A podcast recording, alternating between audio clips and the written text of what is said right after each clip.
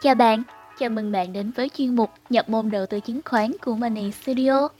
Hiện nay có rất nhiều người đầu tư vào thị trường chứng khoán, trong đó có người vốn nhiều, người vốn ít. Nổi bật nhất chính là những nhà đầu tư nhỏ lẻ, vì chính họ là những yếu tố khiến cho thị trường chứng khoán ngày càng trở nên nhộn nhịp hơn. Vậy nhà đầu tư nhỏ lẻ là gì? Mời các bạn đến với podcast hôm nay của Money Studio. Đầu tiên, ta sẽ cùng tìm hiểu xem nhà đầu tư nhỏ lẻ là ai. Nhà đầu tư nhỏ lẻ hay còn gọi là nhà đầu tư không chuyên, họ không phải là dân đầu tư chứng khoán, nhưng lại có nhu cầu được tư vấn để đầu tư. Các nhà đầu tư nhỏ lẻ có nguồn vốn ít, nhưng lại có nhu cầu đầu tư để sinh lời, và họ chọn thị trường chứng khoán. Vấn đề ở các nhà đầu tư nhỏ lẻ là họ không hiểu, họ hiểu biết rất ít về thị trường chứng khoán.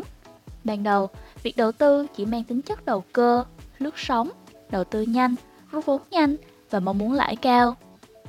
Vì là những người không có chuyên môn hoặc không có kinh nghiệm, nên họ không có thời gian đầu tư cho việc nghiên cứu và theo dõi thị trường.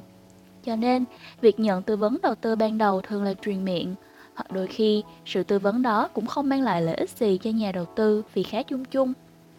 Vấn đề cuối cùng ở các nhà đầu tư nhỏ lẻ là nguồn vốn ít.